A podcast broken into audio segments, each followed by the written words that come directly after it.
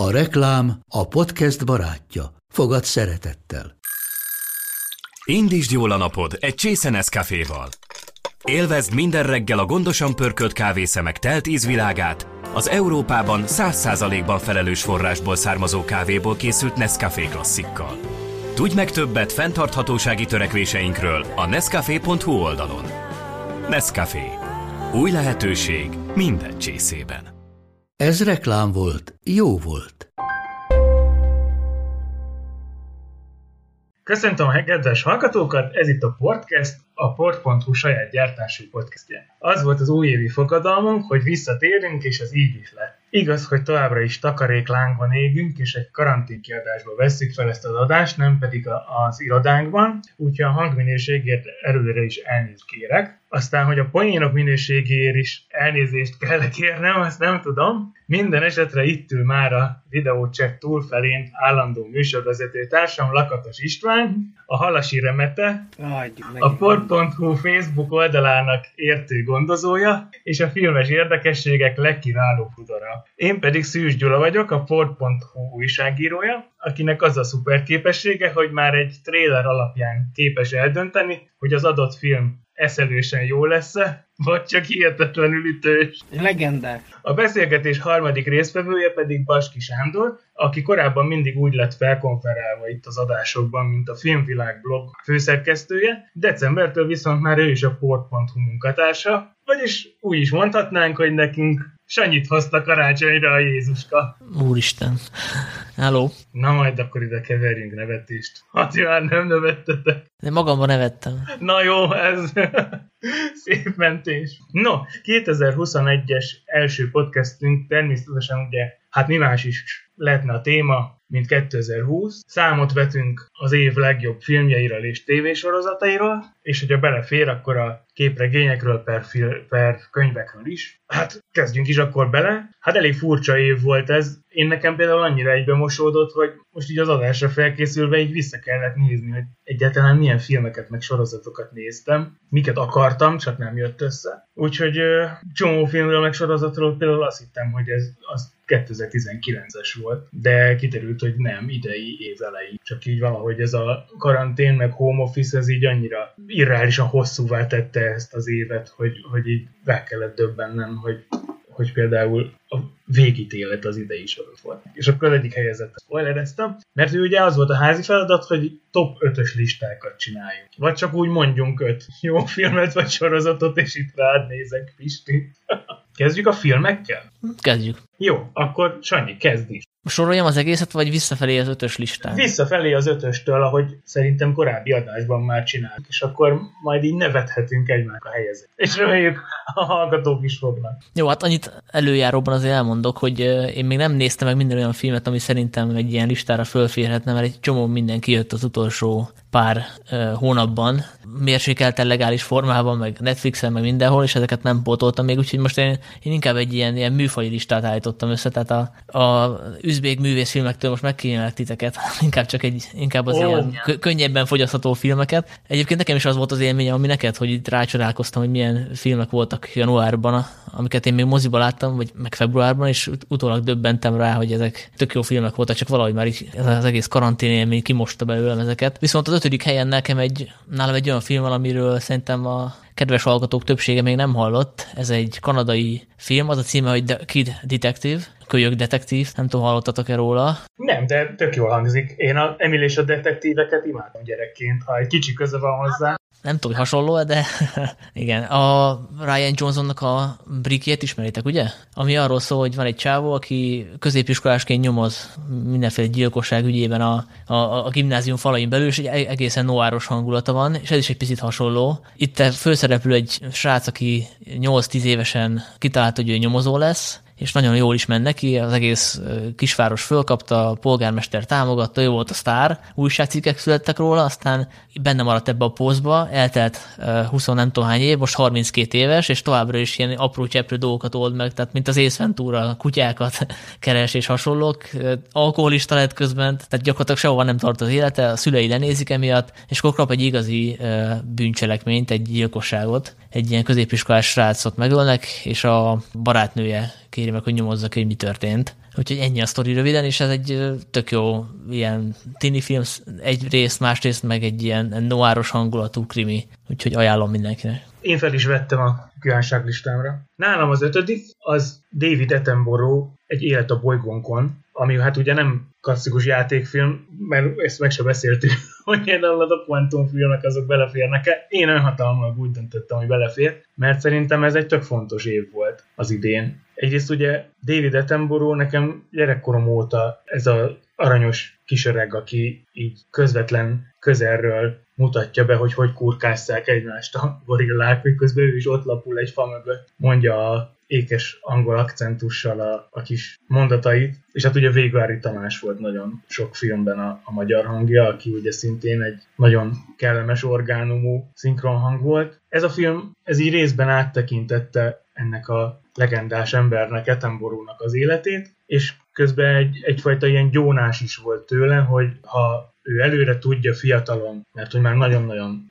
fiatal tévés korában így, így a természetfilmekkel kezdett el foglalkozni, hogyha valahogy így, így picit belelát a jövőbe, vagy így jobban összerakja magával a dolgokat, hogy ez az egész ilyen ipari termelésre berendezkedett, ilyen benzin alapú társadalmunk az így mennyire kiszipolyozza a világot akkorra, amikor ő már majdnem száz éves lesz, akkor lehet, hogy még több, meg még belemenősebb dokumentumfilmet csinált volna. Úgyhogy ez a mostani filmje, ez, ez ilyen, ilyen segítségkérés per gyónás per figyelmeztetés az embereknek, hogy így kapjuk össze magunkat, mert, mert ha nem változtatunk az életmódunkon, és szerintem azért így home office meg önkéntes karantén alatt így, így erre talán az emberek maguktól is rájöttek, hogy, hogy nem, nem jó fele megyünk. Picit közelebb került a Mad Max meg a Waterworld világa ahhoz, hogy, hogy erre ilyen disztópiaként tekintsünk így a, meg a zombi filmekre. Annyira felforgatta fenekestül így a mindennapjainkat most így a Covid, tehát hogy én remélem, hogy akik ezt a filmet így megnézték, azok így egy picit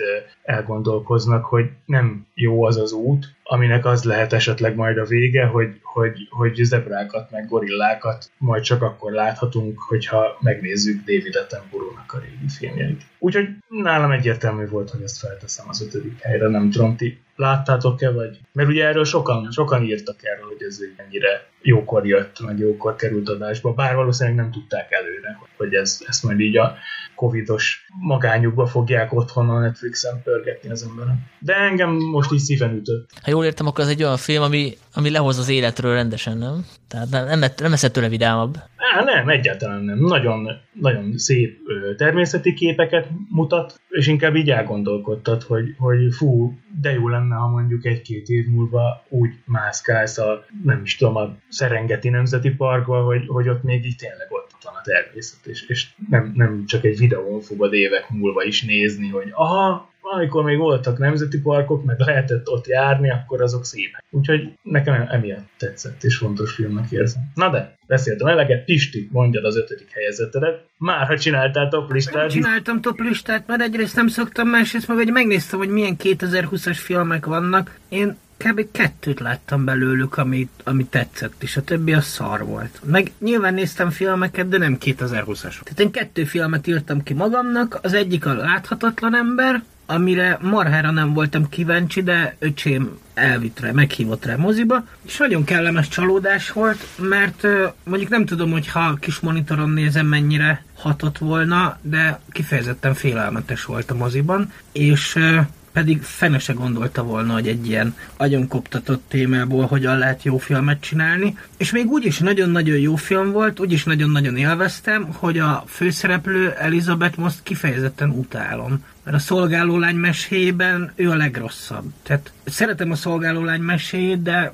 folyamatosan erőt kell magamon vennem, amikor mutatják a fejét. Nem bírom azt a nőt. Borzalmas. De Ebbe tök jó volt ő is, vagyis hát megfeledkeztem róla, hogy ő van benne is. Talán még izgulni is tudtam érte. Azt hiszem ez volt az utolsó, amit moziba láttam, ekkor voltak talán utoljára nyitva a mozik. Én meg gondolkoztam rajta, hogy elmegyek és megnézem, még akkor úgy volt, hogy még nyitva lesznek a mozik, aztán hirtelen bezárták, és utána azt hiszem ezt néztem meg először, amikor kinyitottak, úgyhogy ezt is elmondhatom, hogy van egy film, amire egy három hónapot vártam, hogy megnézhessem. És nekem is nagyon tetszett egyébként. Nem voltam rá fölkészül, hogy ennyire rendben van. Én nem láttam, és most így erősen gondolkozom kell, hogy hogy idén én voltam egyáltalán moziban. Gyanús, hogy nem. Szerintem nem. Nem, nem néztem meg. Nem érdekelt a Tenet igazából. Én sem néztem meg, mert nincs az az Isten, hogy én Nolan filmet többet nézzek. Én tök kíváncsi voltam rá, csak minél több ilyen előzetes jött ki, meg, meg ilyen, na még ezt is megmutatjuk, még azt is, annál nagyobb ilyen időutazós katyvasz kerekedett ki belőle, és amikor így az első kritikák így befutottak, hogy leolvad az agyad, és nem fog semmit érteni, akkor én ott eldöntöttem, hogy, hogy túl drága nekem az, hogy, hogy egy ilyen Nolan agymenést most így nézzek. És jó, persze szurkoltam neki, mert ugye egy csomó ö, stúdió, meg, meg mozi hálózat akkor így ettől tette függővé, hogy na, ha az emberek mernek elmenni a tenetre, mert hogy az milyen jó, meg agyon hype volt film lesz, meg Nolannek a, a, az új mozgóképre álmodott tömény időutazós tudományos fantasztikuma, meg hogy ú, ez mekkora nagy mozi élmény lesz.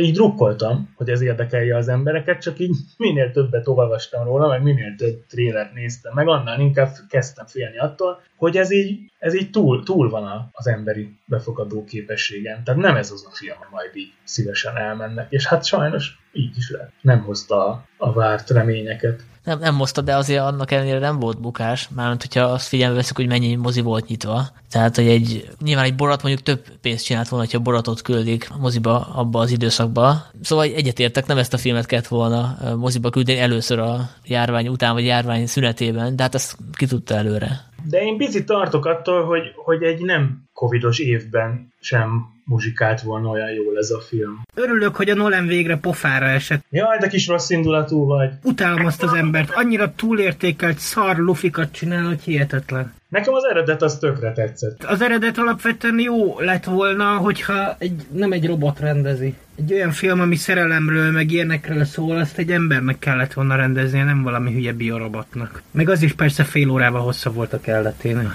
Hát neki az érzelmes filmje, idézőjelben az a csillagok köz, nem az eredet. De azok az érzelmek is olyanok, hogy tehát az a, az a tömény nyál, meg gics, ami a végén van, az borzalmas. Tehát az is olyan, mintha ilyen karácsonyi képeslapokról tanulta volna meg, hogy hogyan szoktak érezni az emberek. A Nolan az, az, az, egy, az egy robot.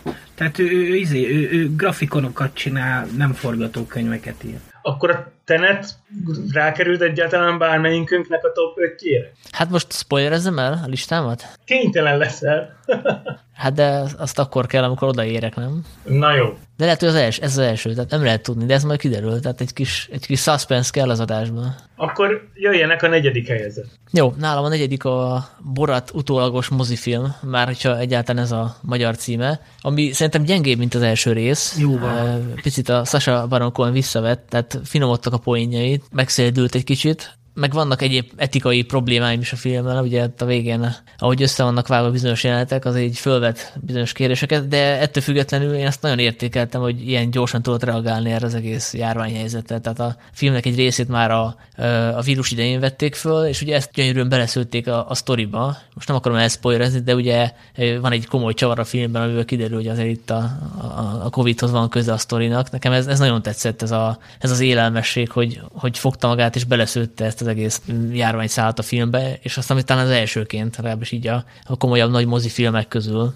Úgyhogy én mindenképpen jó szórakoztam rajta, meg ugye itt van egy kvázi mellékszereplő, akiből főszereplő lesz, ugye ez a bolgár lány, illetve hát a filmben nem bolgár, csak a színésznő bolgár, aki alakítja, és szerintem ő helyenként még jobb is, mint a, a Cohen, és jobb szituációkat is kap. Én nem láttam, nem hogy a Borat kettőt az egyet se, de hát ugye annyi mém, meg, meg ilyen vicces videó van erről a, a, az első részről, meg ugye a férfi tanga, tehát hogy megkerülhetetlen a, a trash kultúrába, sőt a pop, az egyetemes kultúrában is, tehát nem, nem tud senki elmenni mellette. Szóval hát neked azért sikerült, mert nem nézted meg. Hát mert annyi mindent lehet, lehet... Nem baj, Gyula, legendásan ütős lett, kész. De abban viszont szerintem nincsen semmi meglepetés, hogy finomodott a Sasha Baron Cohen. Nem finomodott, nekem az nem tetszett, hogy ebbe a borát igazából tök ellenszenves figura. Az elsőben egy ilyen szeretnivaló bunkó bohóc volt, Ebben a másodikban meg sok helyen kifejezetten egy rohadék. Na lényeg, hogy amit mondani akartam, mielőtt Pisti belevágott volna a szavamba, hogy szerintem a, maga a színész nem engedheti ma már 2020-ban meg magának azokat a poénokat, amiket mondjuk az első borat idején. Nem, ugyanolyan genya poénokat csinál egy csomószor, csak mondjuk nem olyan sokat. Hát pont amiatt, mert akkor esetleg ő hiába büszke zsidó, úgymond, meg libertárius, vagy micsoda, tehát demokrata érzelmű,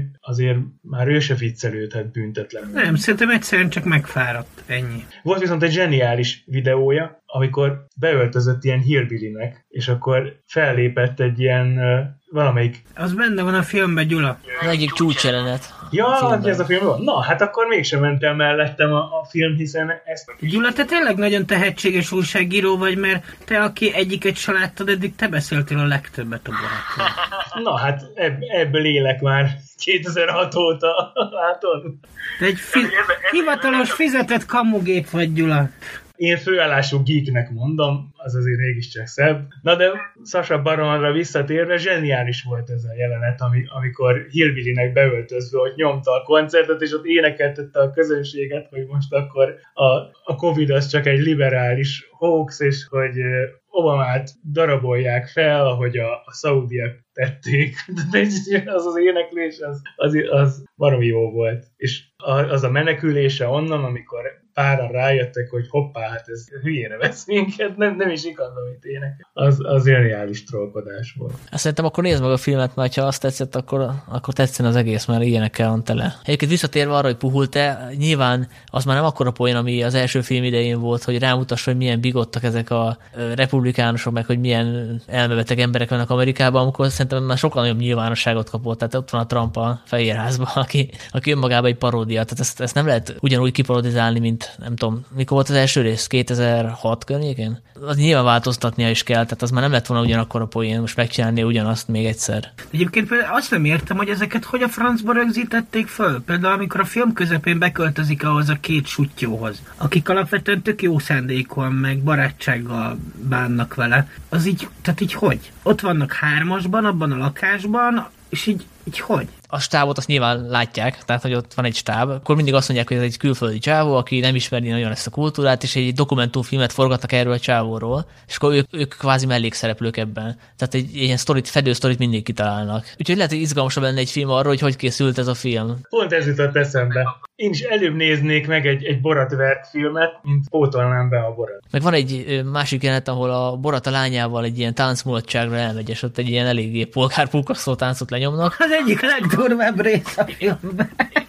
Ja, ja. És azt úgy vették fel, hogy elmondták részvevőknek, hogy akkor ez most egy ilyen főpróba lesz, tehát ők, ők tudták, hogy egy filmben szerepelnek, de önmagukat játszották. Tehát nem egy, nem egy konkrét eseményt látunk, egy, egy tánceseményt, hanem egy annak, annak a, a, próbáját. Tehát ez is ilyen fura, hogy, hogy igazából ők eljátszották saját magukat. Az Eurovíziós Dalfesztivál Netflix filmet tettem a negyedik helyre, Fire Saga történetét. Én ennyit soha nem rögtem őszintén így az utóbbi években, mint ezen a filmen, ami egy kapitális nagy marhaság. Igazából Eurovíziós dokufilmnek ugyanúgy elmehetett volna, mint játékfilmnek, mert, mert azt a bazári gicset, ami tényleg ott van, meg ahogy azok az előadók kinéznek, de valahogy olyan, olyan kis jó pofa történet volt, ami jó, jó dalokkal, fülbemászó dalokkal, amiket néha olyan szürreális jelenetek szakítottak meg, hogy szavatokra robban egy csomó ember a hajóba, és akkor így repkednek a, a leszakadt testrészek, meg kis manók késelnek meg embereket, tehát így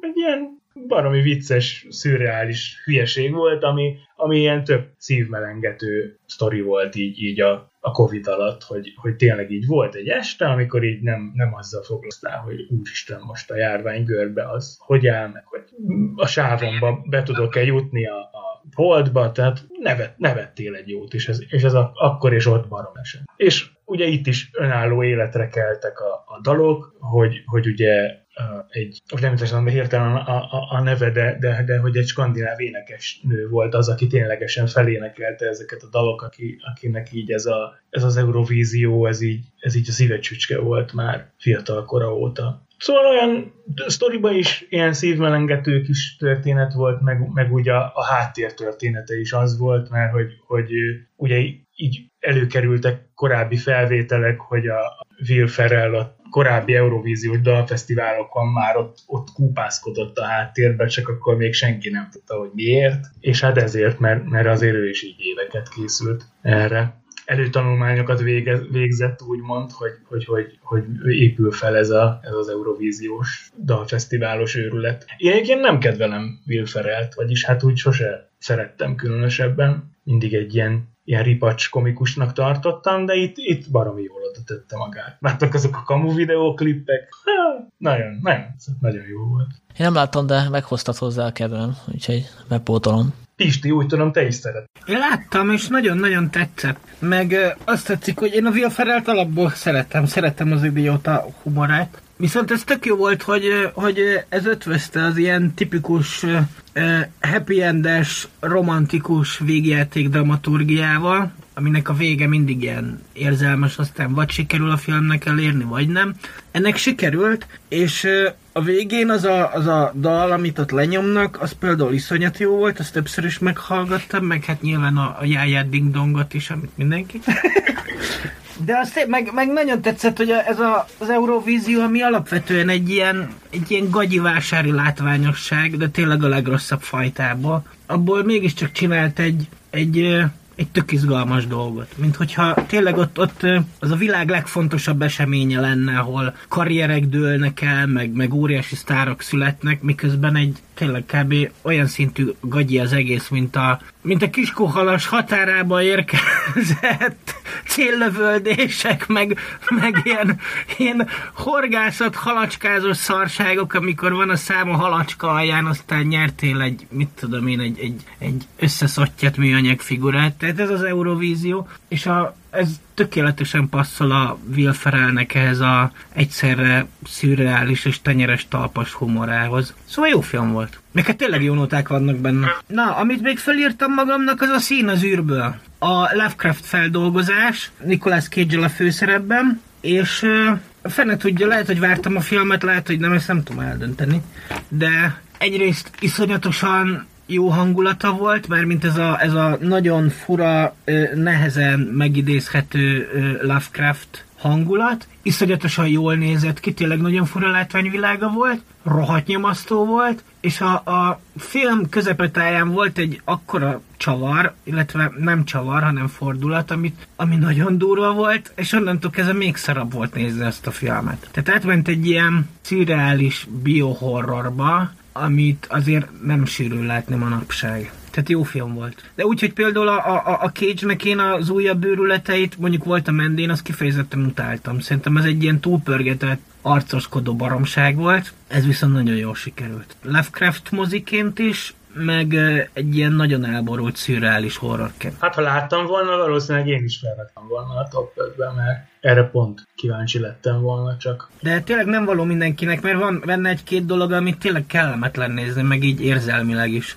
Meg hát eleve Lovecraftet baromi nehéz filmre jól adaptálni. Az egyik legjobb Lovecraft adaptáció, az pont nem Lovecraft adaptáció, a John Carpenternek az őrület torkában ami félig Stephen King, félig Clive Barker, félig Lovecraft, de jó Lovecraft feldolgozás szerintem nagyon-nagyon-nagyon kevés van, meg én alapvetően utálom azt, amikor modernizálnak egy Lovecraft sztorit, szóval nekem hozzátartozik ez a 20-as, 30-as évek a hangulathoz, és ez modernizálva van, bár az, hogy egy erdőbe laknak a szereplők távol a, a, a várostól, azért ez egy ügyes, ügyes kicselezése volt annak, hogy egyszerre legyen modern, meg nem. Hát igen, mert ugye a Reanimátor trilógia, meg a Dagon, én azokat nagyon szeretem, de azok alapvetően ilyen tocsobós horror vígjátékok. Igen, igen, sok izé Lovecraft feldolgozás az elmegy kicsit a vígjátékba, csak nem értem, hogy miért. Hát az ilyen belezős vígjátékban leginkább, mint amikor a learapott pénisz kapja meg a feltámasztó zöld trutyit, és még a patkányjal is verekszik a börtönlázadás idején. Ebben a szín az űrbőlben megvan az, a, az, a, az az iszonyatosan lehúzós, nyomasztó kilátástalanság, ami a, a legjobb Lovecraft sztorikban. Én nem olvastam Lovecraftet, talán egyet sem sajnos, ezt nagyon szégyelve vallom be, de ezt a filmet láttam tavaly még moziba. Ja, akkor ez nem 20-as? Nem, nem, nem, tavaly, hát én tavaly októberben láttam, úgyhogy nyilván nem. Ja, de az még ilyen fesztiválozós a fesztiválon láttam, igen, igen, igen. A moziban talán még nyomasztóbb, és nekem is tetszett igazából, pláne mert ugye Nicolas Cage hozta azt az őrületet, amiért szeretjük, de nem szeretném ezt a filmet újra nézni mostanában, szóval szeretem, de így messziről, messziről szeretném csodálni továbbiakban. De a közepe kicsi, engem nagyon kicsinált érzelmileg a, a közepe háromnegyede. Hát az eleje, közepe, vége. Nem, az eleje, az eleje mondjuk egy picit ilyen kicses volt szerintem, de az szándékosan volt túltó az idél, hogy utána lássuk, hogy szétesik, és még durvább legyen. Ne spoilerezzetek, mert én viszont akkor megnézem. Sanyi, mondd a következő helyezettedet. Az én harmadik helyezettem is egy horror, egy orosz horror, a Sputnik, amit úgy tudnék leírni, hogy az orosz Alien, illetve az orosz Alien és az orosz érkezés együtt. Ennek is hasonló a sztoria, mint az érkezésnek, hogy van egy tudós nő, akit a katonaság egy ilyen világtól elzárt területre hoz, mert hogy találtak valamilyen külföldi létformát, amit neki kell tanulmányoznia, meg eldönteni, hogy ez mi a fene, eszik-e vagy isszák, és hát nyilván eldurvulnak a dolgok, kiderül, hogy ez a lény egyfajta szimbióta, tehát nem pont ugyanúgy folytatódik, mint az Alien, de azért a lényeg itt is az, hogy össze vannak zárva kis területen ezek a katonák, illetve a civilek, és, és hát elszabadul ez a lény, ez talán még nem spoiler, és szerintem baromi jól meg van csinálva, nincsenek rajta sallangok, tök jó a, a feszültsége, jó a főszereplő nő is, úgyhogy mindenkinek ajánlom, aki szereti a a, a skifiket, a horror skifiket. Be kell pótolnom ezt a filmet is. És látod, Pisti, hogy nem csak én dobálózok az ilyen jelzőkkel, hogy, hogy ez a orosz Alien? Ezt akár én is írhattam volna a kritikát. Szerintem írtad is, Gyula, mindjárt megnézzük. Ütős lett az orosz Alien film trélere. Mindjárt megnézzük, hogy leírtad. Ja, azt hittem, ezt felolvastad. Nem, de felolvashattam volna. Nézzük. Magyar bemutató nem volt, de a porton van ö, adatlapja, úgyhogy... Így lemertett torrentezni.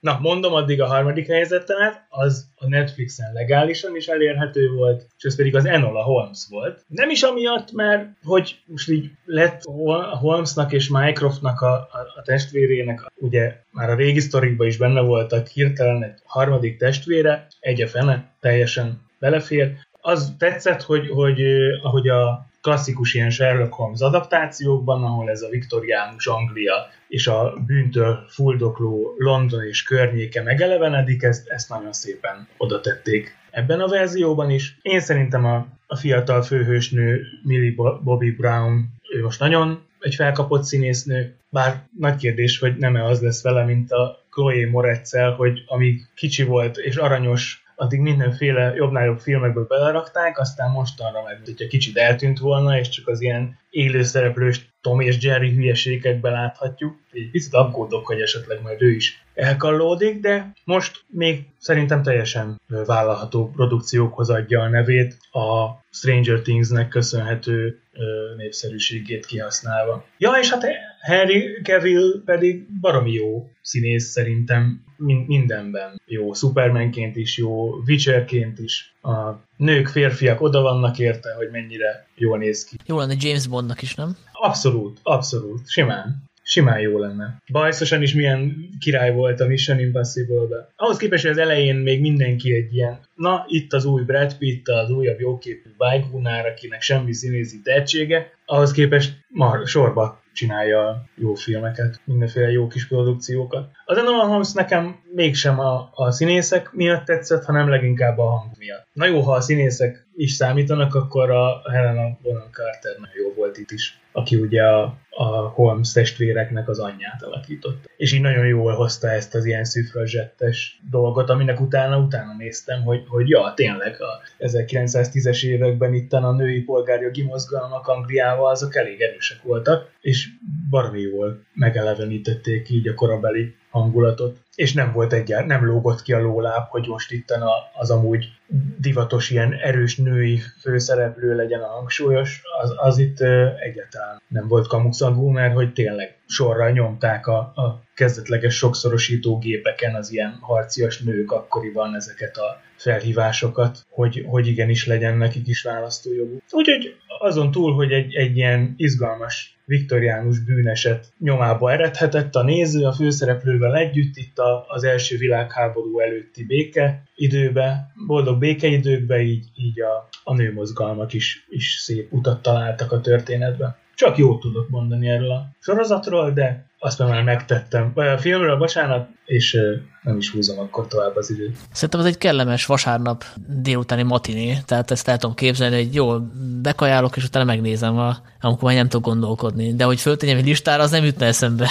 Szerintem meg rossz film volt. Hosszú volt, unalmas, nagyon túl volt hajtva, én ezt a Millie Bobby brown nagyon nem bírom, mert szerintem rohadt idegesítő. A Harry cavill alapvetően szeretem, de nem értem, hogy mit keresett itt Holmesként, és a sztori is teljesen szétesett, mert ugye két, két elvileg két krimiszál volt az egészben, hogy nyomoz az anyja után, meg nyomoz a, a srác után, és egyrészt a, az anyja szálát azt totál félbehagyták egy idő után, meg még csak nem is párhuzamosan folyt a nyomozás, hanem mindig elfelejtették az egyiket, aztán jó, foglalkozzunk már a másikkal is. Szóval nem, nem tetszett. És de vajon az eredeti könyv hibája ez? Nem tudom, nem olvastam. Hogy ez egy sorozat lenne, akkor azt mondanám, hogy oké, okay, de tényleg az anyaszálát azt úgy abba hagyták, hogy ja, tényleg jön a stáblista, fejezzük már be. De megnézem, hogy ez sorozat-e. Ja, vagy né- három, vagy négy, vagy hány kötet? Aha, több is van. Ja, ja, hát érdekes lehet, hogy, hogy jön-e még akkor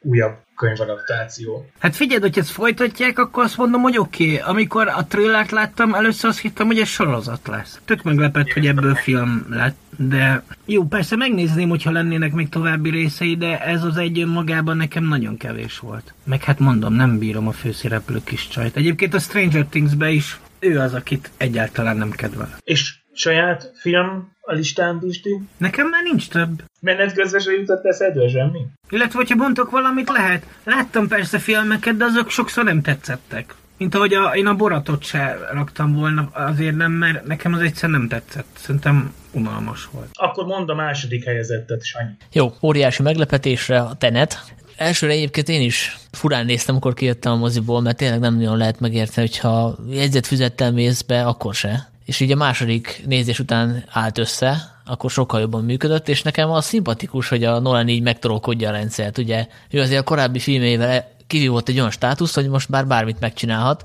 Nyilván, hogyha egy óriási bukást összehoz, akkor utána ez megszűnik, ez a úgynevezett blank check, tehát nem fog tudni bármit megcsinálni, de nekem az alapvetően ez tetszik, ez a punk gesztus, hogy megcsinálja a saját művészfilmjét, mert ez egy művészfilm gyakorlatilag, ez egy kísérleti film, amiben a saját mániáit a végsőkig elviszi. Ugye azt, hogy fölbontja az időt meg a teret, neki ez a, ez a rögeszmély, ezt csinálja a legelső filmje a Memento óta, ezzel kísérletezik gyakorlatilag minden filmjébe, és itt most szerintem eljutott egy ilyen nagyon durva végpontra, ahol tényleg már csak a hardcore Nolan fanok tudják ezt befogadni, illetve azok, akik mondjuk megnézik kétszer-háromszor a filmet. Úgyhogy nekem ez szimpatikus volt ez egy ilyen egyszerű kísérletként. Nyilván én sem szeretném, hogyha mostantól kezdve hasonló filmeket csinálna, és még durvábban rámenne erre a, a szerzői művészi vonalra, de, de egyszerű kísérletnek nekem ez nagyon tetszett. Tehát ez egy ilyen tökös film volt. Illetve a maga a bátorság, ami ezt megcsináltam, nekem nagyon tetszett. De nyilván élveztem, és mert nem mentem volna vissza másodszor megnézni a moziba. Egyébként simán, most, hogy mondod, simán lehet, hogyha nem jön ez a mozi bezárás, meg minden, lehet, hogy ez volt a terv arra, hogy ezzel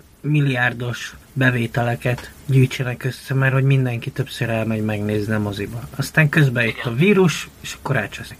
Ja, viszont így a Nolan hivatkozhat arra, hogy ez a film igazából nem bukott meg, mert ugye erre beventek volna nézőt, csak ugye a járványhelyzet miatt bukott meg, tehát akkor kérem szépen legközelebb is a, nem tudom, több milliós büdzsét, mert nekem az jár. Na, az én második helyezettem nem a Tenet, hanem egy újabb Netflix film. Érdekes, én soha ennyi Netflix kontentet nem néztem, mint idén.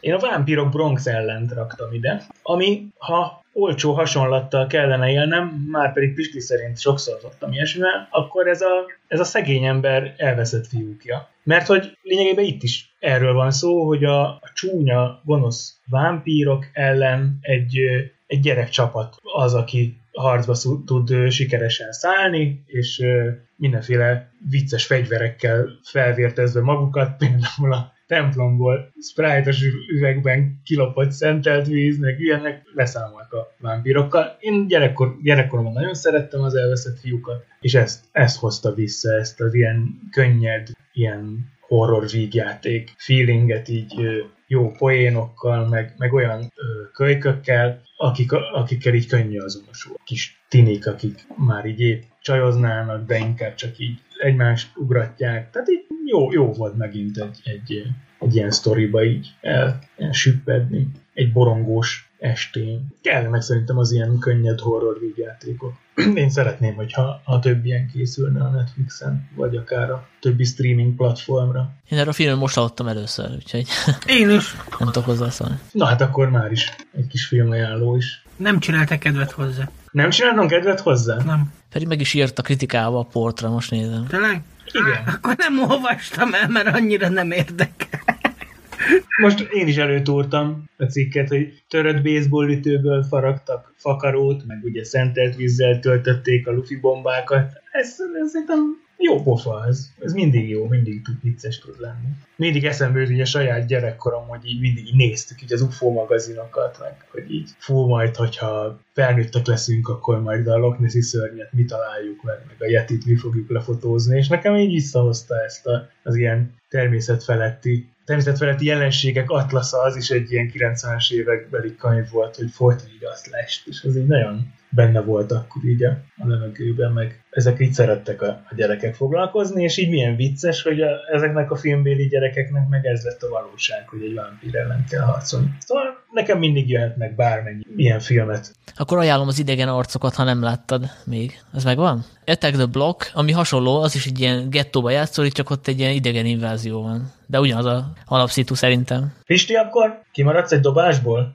Én ki, mert amiket néztem, azok mind régebbiek. Jó, akkor Sanyi, a dobogós. 2020 legjobb filmje, Baski Sándor. Hát legalábbis a műfai listán. Ez egy olyan film, amit így az elején említette, hogy el is felejtkeztem róla, hogy ezt idén láttam moziba, ez pedig a Törbejtve, aminek ugye Ryan Antikrisztus Johnson a rendezője. Na, ez most engem is meglepett. Teljes időzavar ez a Covid tényleg. Papíron 2019-es, de nálunk idén volt moziban. Ez így a Agatha Christie krimiknek a kiforgatása, nem? Igen, igen, igen, ilyen klasszikus krimi helyzet. Csomó ember összeterelve egy házba, egy, egy család, és akkor van egy nyomozó, aki megoldja a helyzetet, a Daniel Craig, és ugye a, a trendeknek megfelelően a női főszereplő itt is elég nagy szerepet kap, akit az Anna de Arnas játszik. Én őt eléggé kedvelem a szárnyas fejvadász óta, és itt is tök jó, meg hát egész komoly a szereplőgárda, tehát a Chris Evans, Jamie Lee Curtis, Michael Shannon, Tony Collette, Lucky Stanfield,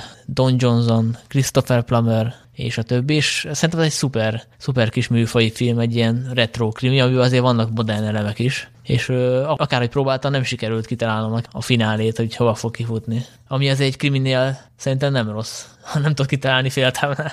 Tényleg tök én csak azt hiányoltam benne, de mondjuk szerintem az a trailernek, meg a, a reklámoknak volt a félrevezetése, hogy én egy viccesebb filmre számítottam. Aztán nem volt az, de tényleg tök izgalmas volt az egész. Nem láttam a trailert, úgyhogy ezt megúsztam. Hát ilyen, ilyen, ilyen krimi komédiát sejtetett az egész. Hát persze, meg hogyha meghallod a Daniel Craig-et beszélni ebbe a nagyon fura akcentusba, akkor tényleg azt gondolt, hogy ez vicc, ez vicc mert ez nem lehet komoly, hogy valakinek ilyen akcentusa van, ráadásul egy brit színészről van szó. Igen, és valami francia, valami hülye francia neve van. Benoit Blanc, azt hiszem, valami ilyesmi.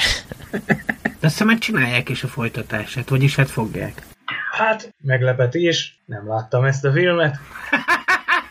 Gyula, Gyula, figyelj, te mit keresel itt? Ugye őszintén? Na, majd, na csak figyelj, mi lett nálam az első. Mindenkit meglepett. Mert nálam az első az a mindig az őrt lett. Ez ugye Tom Hollandnak meg Robert Pattinsonnak egy számomra is meglepő, baromi jól sikerült filmje. Ne spoilerezz, mert én előtt el akarom olvasni a regényt, azért nem néztem még meg. Egy regénynek, egy nagyon jó regénynek egy nagyon jó adaptációja, amiben nyoma sincs annak a humornak és bájnak, amit például itt az előző helyezettjeimnél én elmondtam, hogy mennyire, ö, mennyire jó volt, jók voltak ezek. Ez egy nagyon-nagyon nyomasztó, tényleg egy gyomorrugással felérő film a, a vidéki Amerikáról, arról a vidéki Amerikáról, ahol te így egyáltalán nem akarsz turistáskodni, akármennyire festőjek is azok a erdőségek és, és, és helyszínek, ahol ez a történet játszódik. Hát itt aztán van minden. Vallási fanatizmus, bűn, bűnhődés, diszfunkcionális családok, hát kemény, kemény, nagyon kemény. Most így bele is borzongtam, hogy így visszanéztem így róla képeket, meg, meg így előtúrtam a cikkeket. Mindenki nagyon, nagyon ügyes, mindegyik színész, nagyon jó benne. És ami, ami a legmeglepőbb, hogy, hogy tényleg Tom Holland, aki, aki még tök fiatal, és ugye pókemberként ismeri a világ, hogy ott ilyen nyeglek kis vannabi szuperhősként ott egy bolondozik, és, és ahhoz képest annyira szuggeszív alakítást nyújt, hogy, hogy, hogy ő még szerintem sokra fogja vinni. Most nem akarok ilyenekkel dobározni, hogy, hogy generációja Jake Gyllenhaal-ja, meg, meg mit tudom én, de, de így van. és hogy Pattinson is, ugye már nem ez az első film, aminél így próbálkozik, hogy, hogy ő, ő nem, nem, a, nem ez a balfácán alkonyatfilmeknek a... Nem próbálkozik, hát már régóta egy marha jó színész, Gyula. Hát, hát igen, csak ezt így, tehát csak ő mindig szegénynek az alkonyatot felemlegeti. Ha már Lovecraft hangulat, akkor volt ez a világító tornyos filmje, hát abban is milyen baromi. Csomó filmben baromi jó, de mindig megkapja, hogy ó, hát te vagy a buzi vega vámpír az alkonyatból. Térjünk át a sorozatok. Jó, én szintén nem raktam sorrendbe szokás szerint. Én csak annyit mondok, hogy nekem a, az idei év abszolút legjobb sorozat élménye az a Tiger King volt, ami ami először nem is akartam megnézni, mert hogy tigrises izé most jó, engem annyira nem érdekel. Aztán valahogy mégiscsak megnéztem, és egy annyira, annyira abszurd, ilyen, ilyen, ilyen, ilyen true crime dolog lett belőle, ahol tényleg sokkal-sokkal elképesztőbb, meg, meg fordulatosabb, mint hogyha a legelcseszettebb Coen tesók filmet nézed. Komoly, nézed, nézed, nézed, és kb. minden részben kétszer úgy vagy vele, hogy basszus, ilyen nincs. Ilyen nem létezik. Tehát ez a, ez a és adásul, érted, ilyen tigriseket tartó emberekről szól ez a történet. Ki a francokat érdekelne alapvetően és mégis az egyik legjobb, ráadásul dokumentumsorozat, tehát az egyik legjobb, amit nem amit csak idén, hanem amit úgy általában láttam, ez a Tiger King. Aki nem látta, feltétlenül nézze meg. Azóta Joe Exoticot már be is szereztem uh, kínai hamisítvány Lego figurába. Nekem nem ez az ötödik helyezettem, hanem a Mandalorian második évada. És a Mandalorian nálam csak azért az ötödik, mert hogy ugye Magyarországon még mindig nem lehet ezt legálisan nézni. Viszont pont annyira imádtam, hogyha holnaptól lenne Disney Plus Magyarországon, akkor nem is kuncsorognék újságíróként, így, így ingyen accountért, hanem rögtön fizet a havidíjat, mert, mert ott azért nagyon-nagyon jó cuccok vannak már most is, és lesznek majd akkor, amikor beindul a Loki, meg a WandaVision, meg, meg ezek, fú, én azokat baromra várom. Meg hát az a rengeteg plusz Mandalorian spin-off, meg, meg egyéb sorozat, nagyon jól ráérzett szerintem a Disney arra, hogy, hogy miért lettek nagyon-nagyon mérgesek az ilyen velünk egykorú, ilyen 40 év körüli Star Wars rajongók az új triló. És így most így próbálnak nem annyira sok pénzt kockára tenni, de valahogy mégis visszahozni a régi trilógiának ezt az ilyen koszos, poros, olajfoltos, sivatagban akciózós, a birodalom ellen harcoló, vagy legalábbis annak maradéka ellen harcoló settinget. Baby Oda az felrobbantotta az internetet, kb. őt az is ismeri, aki ugye új reményt látta utoljára, a Bástya moziba, 81-be. Úgyhogy csak szuperlatívuszokba tudok erről a sorozatról beszélni, és, és egy dolog miatt raktam az utolsó helyre, hogy, hogy mérjen szemét a Disney, hogy itt, itt szegény közép-európaiak nem nézhetik legálisan. Pedig hát tessék, itt az élő bizonyíték, hogy lesz. Jó megbüntetted a Disney-t, hogy a hatodik, ötödik helyre tettem. Most megtanulják egy életre. Hát én a Mandalorian el is felejtettem, úgyhogy akkor én most föltenném a hatodik helyre ünnepélyesen. Kellemes kis matiné volt tényleg. És akkor nálam az ötödik szintén a Tiger King, amit Pisti már jól körbejött, úgyhogy ehhez több mindent nem tudok hozzátenni, illetve csak egy kérdésem lenne, hogy, hogy biztos, hogy akkor a teljesítmény ebből a sztoriból ilyen jó dokumentumfilmet csinálni, vagy sorozatot? Tehát, hogy ez annyira adja magát az egész sztori, hogy... De ráadásul a, a, a sztorinak a nagy része ott történt előttük, tehát még csak nem is tudták betervezni. Szerintem ebbe ez az egyik ö, legnagyobb bravúr. Meg hát egy tök más filmet terveztek, hogy most izé forgatnak arról, hogy, hogy vannak ö, ö, olyan állattartók, akik tigriseket tartanak, és azokat mutogatják pont. És akkor ebből lett valami, valami teljesen őrült dolog. Meg hát ugye az utóélete is elég érdekes, és még a mai napig tart, hogy ugye ez a Carol Baskin, hogy most tényleg kinyírta a férjét, vagy sem, ezt még mindig nem tudni, meg hát nagyon érdekli az embereket, újraindították a nyomozást, szóval... Ja, meg a Tom Exotic kegyelemért könyörök Trump elnöknek. Igen. Nem is tudom, hogy mikor volt dokumentumfilm sorozatnak ennyire, ennyire nagy hatása. Na és mi a negyedik helyezetted? A negyedik helyezett az Összeesküvés Amerika ellen, ami egy HBO sorozat volt, ez a David Simonnak a sorozata, ő ugye a drótnak az atya, ami nagy kedvencem, és ez a Philip Rothnak a regényének az adaptációja egy miniszériában, egy ilyen alternatív múltban játszódik. Ugye arról szól, hogy Amerikában, hú, nem is tudom pontosan, mikor a második világháború után valamikor egy ilyen populista szélsőjobboldali politikus lesz az elnök, Charles Lindbergh, és hát belülről mutatja ezt, ezt a folyamatot be. Igazából ez egy tök régi módi sorozat. A drót alkotójától nem pont ezt vártam volna, hogy ennyire konzervatív sorozatot csinál, tehát amit tényleg képileg, történetmesélésben is abszolút követi a szabályokat, de hát ugye ezek a Trump áthallások izgalmasá tették, tehát hogy lehet, hogyha nem máskor jön ki ez a sorozat, hanem nem tudom, öt évvel korábban, vagy öt évvel később, akkor nem érdekelt volna ennyire, de szerintem ez itt tök jól működik, meg nagyon jók a színészek, úgyhogy ajánlom mindenkinek. Nálam a negyedik, az, az Ez így nem oké című sori lett, amit most döbbenek csak rá, hogy nem fognak folytatni, pedig hát a, az első évad vége, akkor jutottunk el oda, hogy, hogy így kezd érdekes lenni a, a, a sztori. És addig se volt ez egy rossz történet. Ez a, egy ilyen tisztelgés igazából Stephen Kingnek a, az ittje előtt. Egy ilyen nagyon jópofa coming of age történet. Kicsit olyan, mint hogyha a Carrie remake az így jól sikerült volna a, így napjainkba átrakva. És ugye a, a, a itet, vagyis az azt nem véletlenül emlegettem, mert hogy a főszereplője, illetve hát két főszereplője is a, a, az aznak a mozi változatából került át ide, akik tök ügyesen hozzák ezeket a kis csetlő, botló tinédzsereket, akik így a természet felettivel hirtelen nagyon közeli kapcsolatba kerülnek. Ez ráadásul egy képregény adaptáció, úgyhogy majd tervezem is, hogy megnézem, hogy eredetibe ez milyen volt. Szerintem szar, már csak azért, mert bocs, ugyanannak a fickónak a képregényéből készült, akiből az End of This Fucking World, ami egy iszonyat jó sorozat, megvettem képregénybe, és nagyon gáz. Ez fura, mert szerintem a sorozat jól sikerült. A sorozat az iszonyat jó. Sokkal-sokkal rosszabb sorozatokat folytatnak ennél, több évadon át, hogy ezt miért kellett elkaszálni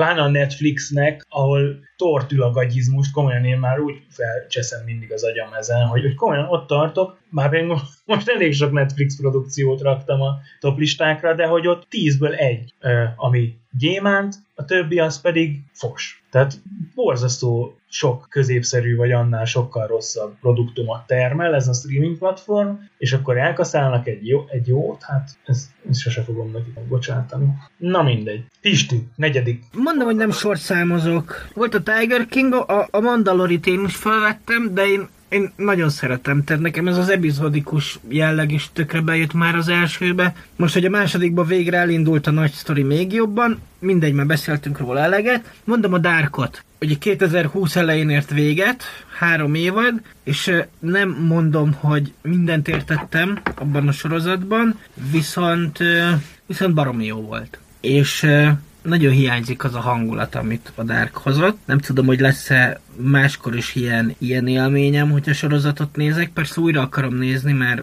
mert muszáj újra néznem, és az, hogy német, az még dobott is rajta ezen a különleges hangulatán. Én egyszer neki futottam a Darknak, de elvesztettem a vonalat és feladtam. Ja, hát igen.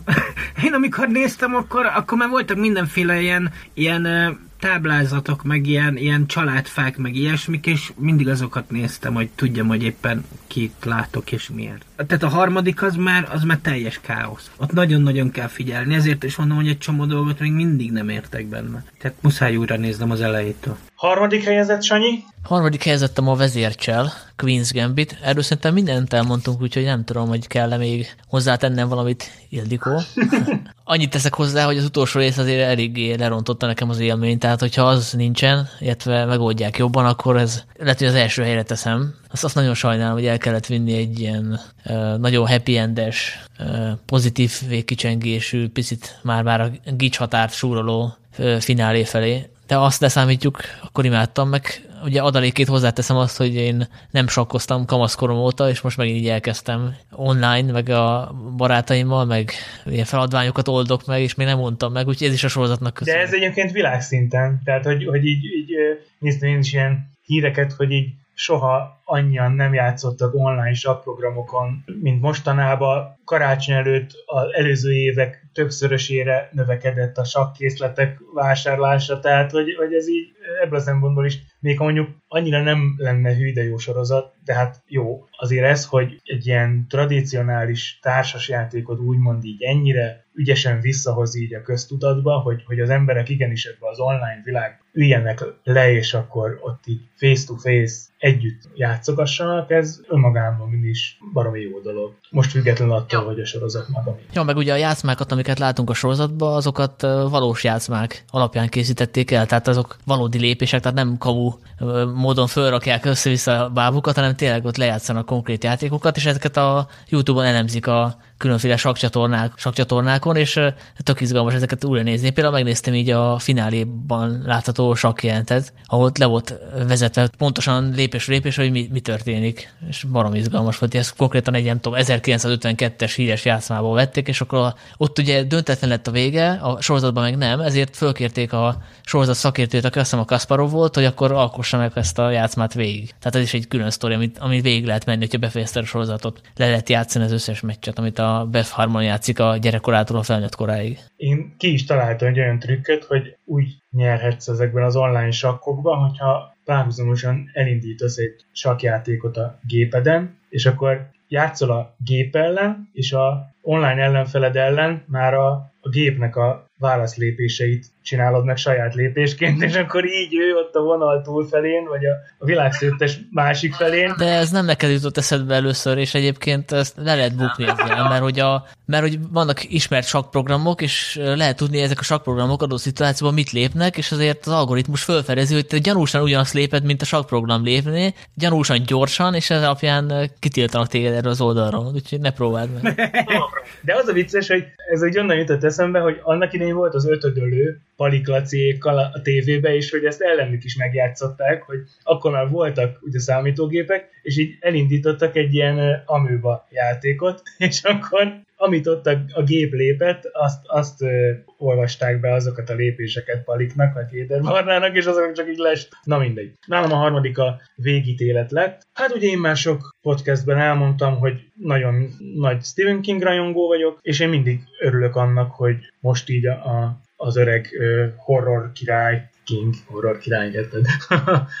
megint, ilyen, megint nagyon sokan hozzányúlnak az ő munkáihoz, és megint van egy ilyen, ilyen másod virágzása, amilyen utoljára talán a 80-as vagy a 90-es években volt, és amikor néztem így a, a, az első részét a, az új végítéletnek, aminek egyébként ugye már a 90-es években is volt harris meg, meg Miguel Ferrerrel, Gary Sinissel egy feldolgozása. A mostani is tök jó, és a mostani sztárokat vonultatja fel, ugye a csávó a Westworldből, aki olyan híres színész, hogy eszembe se jut a neve, Mindjárt mondom. Na mindegy, tehát ő, biztos tudjátok, kiről van szó. Szóval, ráadásul, hogy pont egy olyan évben indul útjára a végítélet remake amiben ugye egy laboratóriumból szabadul el egy olyan vírus, ami cseppfertőzéssel terjed, és aki nem immunis ellene, az, az halálnak halálával hal. Hát azért így nem, nem nehéz a Covid-dal most így párhuzamba állítani. És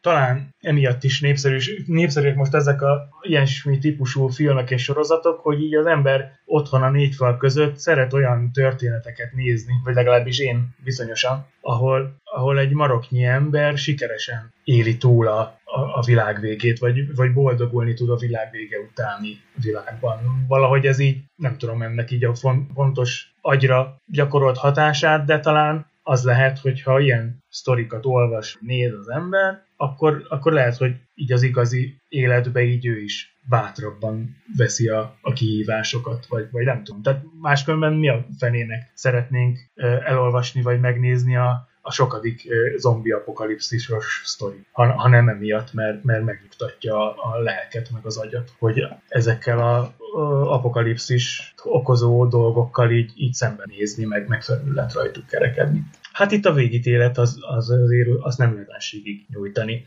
hiszen a, a könyv cselekménye az, az adott. Szerintem ez, ez is jó adaptáció. És az is jó benne, hogy, hogy máshogy építkezik fel, más a struktúrája, mint a, régi verziónak volt. Tehát aki azt látta, meg olvasta a könyvet, annak is így lehet, hogy na most akkor az aktuális verzió, amit a CBS csinál, ott így hogy nyúlnak hozzá. Aztán persze lehet, hogy a végére ez egy tök rossz sorozat lesz, nem tudom. Ezt olyan nem lehet ledarálni. Pisti? Úr sötét anyagai, most lett vége a második évadnak az HBO-n, a regény trilógia középső darabját dolgozza föl, ami szerintem én nagyon szeretem a regény trilógiát, viszont a második kötet az tipikusan egy ilyen átvezető rész. Gyengécskébb és kevesebb minden is történik benne. Ezt a sorozat iszonyat jól kikupálta, sokkal több dolgot raktak bele, mint ami a regényben van. És a, az egyik főszereplő a Mrs. Coultert játszó, mindegy, a Lutherbe ő volt az Elisa pszichopata csaj, ő valami iszonyatosan durván jól játsz ezt a figurát, és olyan, hogy egyszerre gyűlölöd, rettegsz tőle, de mégiscsak van benne valami vonzó. És hát nagyon kíváncsi vagyok a harmadik évadra, mert ott lesz a nagy-nagy csata, gyakorlatilag az Isten ellen, de hát ez nem egy nagy spoiler, mert azért a könyv az elég ismert. Mindegy, szóval nagyon-nagyon jó sorozat. Mindenki nézze meg. Sanyi, mond akkor a második helyezettedet. Én folytatom a nyomasztást, mert hogy ez is egy elég sötét hangulatú sorozat, ez az Ez minden, amit tudok, a az HBO mini szériája, azt hiszem, mert nincs túl sok része. Ez az a sorozat, ami arról híres, hogy Mark Ruffalo két szerepben is játszik. Egy ikerpárt alakít, és az egy regény adaptáció, és a sztori szerint a főszereplő életét ismerjük meg, akinek van egy paranoid skizofréniában szenvedő testvére, és a gyerekkorukból látunk jeleneteket a felnőtt korból, illetve megismerjük a, azt hiszem a nagyapa vagy a déd nagyapa történetét is, aki Olaszországból érkezett Amerikába emigránsként, és uh, igazából erről szól a sorozat, tehát hogy túl sok minden nincs benne, tehát ez nem egy ilyen cselekményes cucc. Annak ajánlom, aki tényleg szereti a nyomasztó cuccokat, de igazából itt katarzis is van, úgyhogy nem csak szenvedés pornó. És uh, Rafalo szerintem elképesztően jó, tehát hogyha lenne tévés Oscar, illetve hát van az az Emmy, akkor én mindenképpen adnék neki kettőt is egyből, és nem is tudom mi az, amit érdemes még kiemelni. Mondjuk a képi világ szerintem zseniális, tehát itt nem csak az van, hogy leteszik a kamerát valahova, és akkor beszéljenek a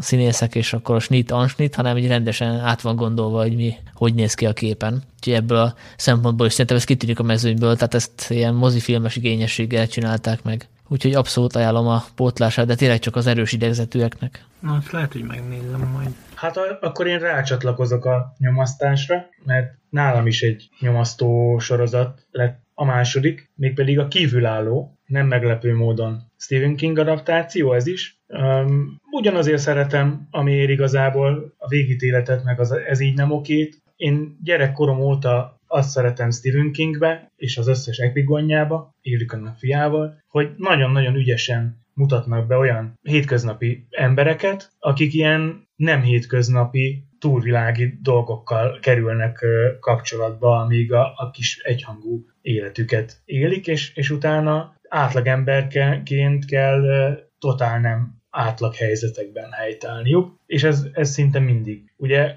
Kinget éri néha az a vád, hogy igazából az összes sztoria egy kaptafára készül, mert hogy mindenhol nagyon jól ábrázol kisvárosi embereket, akik a természet felett szembe kerülnek, vagy nem, mert ugye olyan története is van, de szerintem ezt, ezt nem, nem lehet megunni, mert, mert mindig valami kis plusz, valami kis nem várt csavar, az, az minden sztoriban van, és egyre inkább mozgóképen is jól, jól tud működni ez. És ez ugye HBO sorozat, csak hogy ne a a Netflixet fényezzem itt ebbe az adásba. Van Mendelzon meg ráadásul, akit én bevallom, a Zsivány egyesből ismertem, én még semmit nem láttam előtte tőle, meg azóta sem nagyon, de hogy, hogy ő, ő nagyon-nagyon jó volt ebben a kisvárosi rendőr szerepben, és nekem a Jason Bateman is, a, akit ugye rögtön, és ez nem spoiler, hogy a, a legelején megvádolnak egy gyereknek a brutális kinyírásával, tehát ez a színész előtte nekem csak ilyen, ilyen tingli-tangli vígjátékokban láttam, és abban jó volt, de hogy, de hogy így komoly szerepben is ennyire jó, ez, ezen én őszint. Most már így az ő karrierjét is jobban figyelemmel fogom kísérni. Na hát ennyi az én második helyezettem. Pisti, mondj egy sorozat címet. Te még felírtam magamnak többet is. Jó, akkor mit tudom én, a Better Call Saul-nak a, a legutóbbi évada, az talán a, a, talán a legerősebb volt, Frank se tudja. Ö, Hát most már tényleg ott van, hogy, hogy ebben az évadban látszott meg a legjobban, hogy egy ilyen jó lelkű, de simlis szerencsétlenből hogyan lesz az a cinikus figura, akit a Breaking Bad-be láthattunk. Gyorsan elmondom a többit is, nem baj? Mindegyikhez három mondatot mondok. Akkor a, most az Apple TV-t kipróbáltam, ott van egy jó kis egyhetes próbaidő, és most a, a, a Defending Jacobot nézem, még néhány rész hátra van belőle. Chris Evans a főszereplője, egy magyarul is megjelent regény alapján készült. Az a, az alapsztori, hogy egy, egy ilyen tizen két-három éves srácot kinyírnak, megtalálják a, a holtestét a parkban, és a, a főszereplő, aki egyébként a egyébként ügyész, az ő gyerekét vádolják meg, és hát meghurcolják, indul a nyomozás, és akkor most éppen még a nyomozás kellős közepén tart a sorozat. Nagyon jó. Pisti, bocsánat, bocsánat, hogy megszakítalak, csak hogy mondtad, hogy könyvadaptáció, és eszembe jutott, hogy, hogy ez vajon tendencia, hogy mostanában, mint hogyha több könyvadaptáció lenne, mint régen. Tehát, hogy mind a sorozatkészítők, mind a filmkészítők most már szeretnének biztosra menni, és vagy képregényhez, vagy könyvhöz hozzányúlni, hiszen az egyszer már... Hát jó, a képregény az divat, tehát szerintem a képregényt azt ne, ne kapcsoljuk ide, az egy marha nagy divat. Szerintem a, a legutolsó Donald Kacsa rágó gumi képregényét is lassan meg fogják filmesíteni. Szerintem a regénynél, a regénynél meg az van, hogy ha jó az alapanyag, akkor miért ne csinálnának belőle sorozatot? Meg persze, hát nyilván, hogyha egy regénynek megvan a stabil olvasók közönsége, akkor, akkor nyilván azok már nézni fogják a sorozatot, de nem hinném, hogy ez most ilyen nagy tendencia lenne. Na, gyorsan mondom még a másik kettőt, jó? Illetve árbat. Mondjad, mondjad. A, a nagy pénzrablást most daráltam le néhány hónapja, és a negyedik évad egy picit talán gyengébb. Ugye az első két évad, ami egy évad volt, azt még a spanyolok csinálták, aztán megvette a Netflix, az földarabolt a két évadra, hogy rövidebbek legyenek a részek, és a harmadik, negyedik évadot már a Netflix forgatta. Nagyon-nagyon picivel gyengébb, mint az első kettő, mert azért az akcióra jobban rámennek, viszont még mindig egy iszonyatosan jó sorozat. A karakterekre jobban ráfeküdtek, mint az első két évadban, ami nekem nagyon tetszett. Akkor a, a, a hétköznapi vámpíroknak a második évada is idén volt, ami a sorozat az, az semmiben nem marad el a, a film mögött, zseniális. A második évadban szerintem még jobban felpörgették a marhaságot, csomó ö, ismert színész cameóval, szóval nagyon-nagyon várom a folytatását, és még tart az HBO-n, most nézem a, a 30 ezüstöt, ami egy spanyol horror sorozat. Ugye a címben az a 30 ezüst van, amiért Judas elárulta Jézust, és, és tök jó, mert egyrészt egy csomó górjelenet van benne, tök bátran merít a, a, a a legnagyobb trash témákból, tehát boszorkányok vannak benne, szörnyek vannak benne, titkos vatikáni világuralomra törő összeesküvés van benne, és ez egy ilyen jó kis katyvasz. Nekem, nekem nagyon tetszik, még talán két-három rész van hátra belőle. Ezt nem láttam, viszont a rendezőt ismerem, az a Alex de la Iglesia, szerintem ő nagyon jó. Tőle az egy őrült szerelem baladája nagy kedvencem, azt ajánlom mindenkinek, tényleg egy elmebeteg film. Meg ő általában ilyen filmeket rendez, ilyen nagyon-nagyon elborult filmeket, például a Démoni Szeretők, Perdita, Durango, illetve volt egy film, amit bemutattak a magyar mozik is, az a Elszabott Frigy, azt is ajánlom. De ő horrorokat csinál, vagy mi? Hát a karrierjén főleg horrorokat csinált, de csinált egy-két ilyen olyan horrort, amiben vannak ilyen romantikus vetületek. De mindegyik film nagyon elborult, tehát abszolút ajánlom. Honnan tudod ilyen precízen semmi, csak nem ez az első helyzet nálad? Nem, én ezt nem láttam, mondom, csak a rendezőt ismerem. Nálam az első helyzet, de jó, jó átkötés volt, értékelem.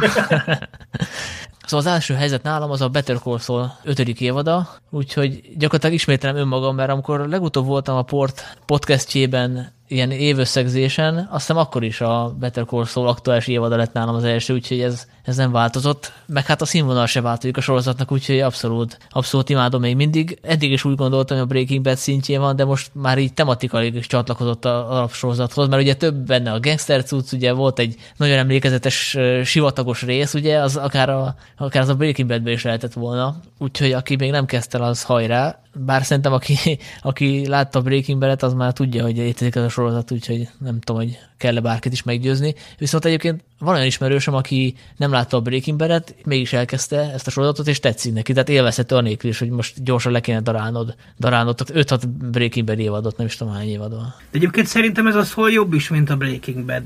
Sokkal, sokkal ügyesebben építkezik, lassú, viszont a Breaking Bad-nek a lassúságát sok helyen modorosnak éreztem. Főleg ugye közepetáján. Ott elég erősen leült. Viszont ez a szól, ez, ez szerintem nagyon-nagyon finoman és nagyon elegánsan építi a karaktereket. Vagy építi le, hogyha mondjuk a címszereplőről van szó. Jó, hát ugye megvan az az előnye a Breaking Bad ellentétben, hogy már tudta, hogy mik azok a, kik azok a karakterek, akik lehet építeni. Mert ugye itt a legnagyobb meglepetés az, hogy nem, ez nem csak a szóról szól ez a sorozat a, a címével ellentétben, hanem behozott egy új női karaktert, ugye a Kimet, akkor ott az, az idős csávó, akinek elfejtettem a nevét. A Mike. Mike, igen, úgyhogy Hát meg a, a szólnak a bátyja is egy hatalmas figura. abszolút. Hát nálam nem a, nem a Better Call Saul a, az első helyezett, hanem én a Korona negyedik évadát raktam ide, mert ö, idén ez volt az a sorozat, ami engem annyira berántott, hogy az egyes epizódok után így elkezdtem így nézni, hogy, hogy mert ugye már az elején lehet, még el sem indult az új évad, amikor már lehetett hallani olyan híreket, hogy a brit királyi család teljesen kiakadt, mert nem is így volt. Ugye ez az a évad, ami Diana-ra fókuszál, Diana hercegnőjére,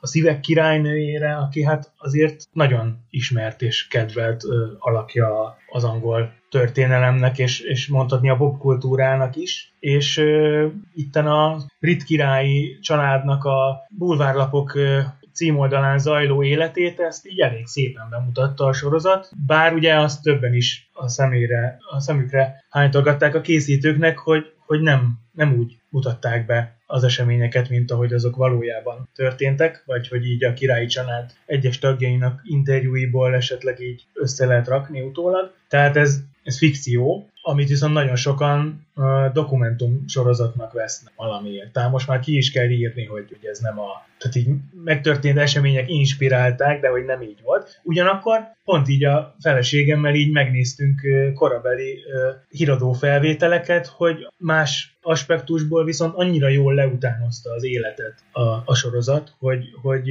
Károlynak és Diana-nak konkrét sajtó eseményeit így, így újra rendezték. Például egy sziklamászást a, az Ausztrál sivatagban, meg, meg nagyon-nagyon sok jelenet volt, amit gyönyörűen rekonstruáltak. Például egy táncjelenet az sokkal frappánsabb volt a sorozatban, mint az életben. Tehát ebből a szempontból nagyon jó, ebből a szempontból is nagyon jó ez a sorozat, hogy így felkelti a, a 20. századi történelem iránt érdeklődőknek a, a, a kedvét a, ahhoz, hogy, hogy így utána nézzem, hogy most akkor ez így volt, nem így volt. Olyan ruha volt Diana hercegnő, nem olyan volt. Tényleg a, az ira robbantotta fel itten Károlynak a, a kedvenc rokonát, Mount Batten gróf, aki ráadásul német volt, hogy is van ez? Tehát, hogy én azon kaptam magam, hogy így estéről estére így, így a 20. századi történelemről olvasok, mert egyszerűen annyira uh, berántott uh, ez a sorozat, ami ugye évadonként így mindig a brit közelmúltnak a, így egy-egy nagy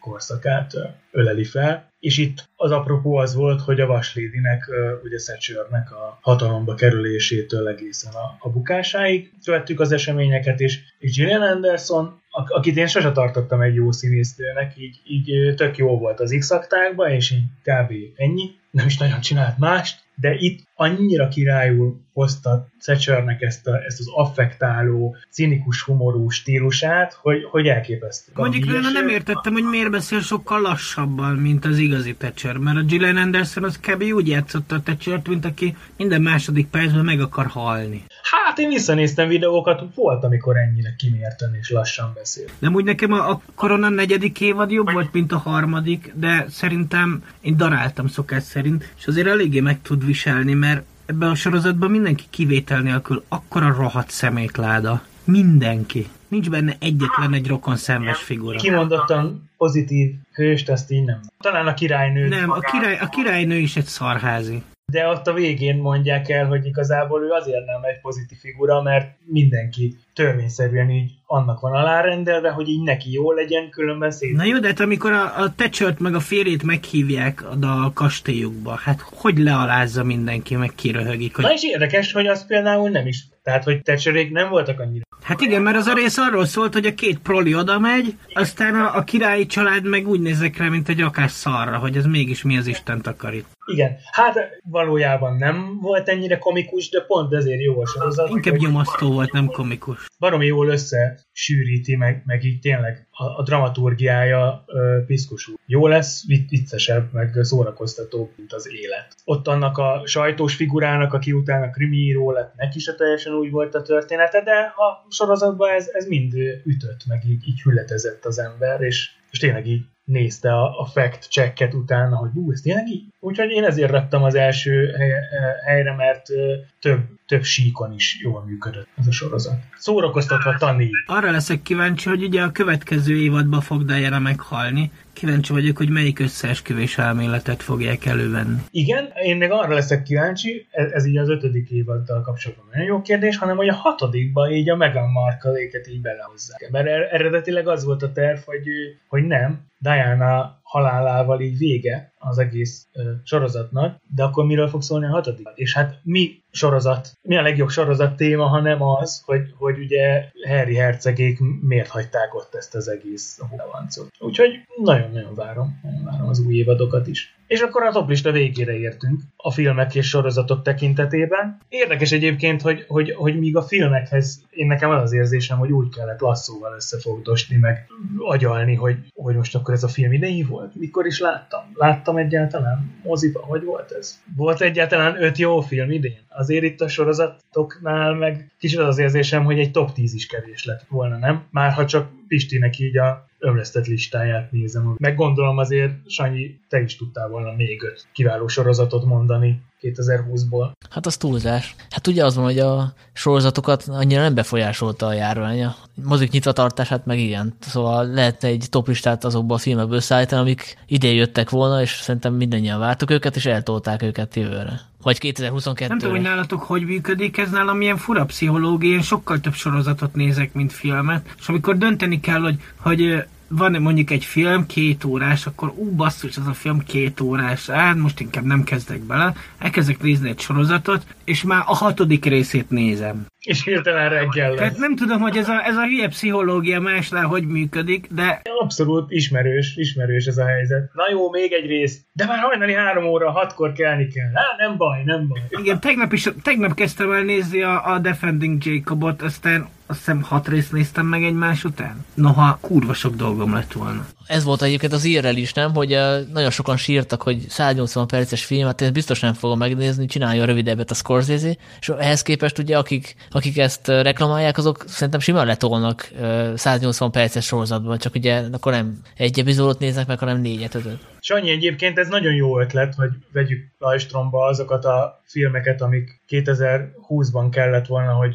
moziba kerüljenek, de elcsúsztatták őket. Majd ez lehet egy következő podcast témája, és akkor ezt a mai beszélgetést viszont rekesszük be. Nagyon köszönjük mindenkinek a figyelmet, akik kitartottak itt a személyes toplistáink végéig. Én Szűs Gyula voltam, állandó műsorvezető társam Lakatos István volt, és úgy tűnik, hogy a másik állandó műsorvezetőtárs pedig ezentúl Baski Sándor lesz szintén a port.hu színeiben, úgyhogy ebben a felállásban majd még biztos, hogy visszajövünk. Sziasztok! Sziasztok!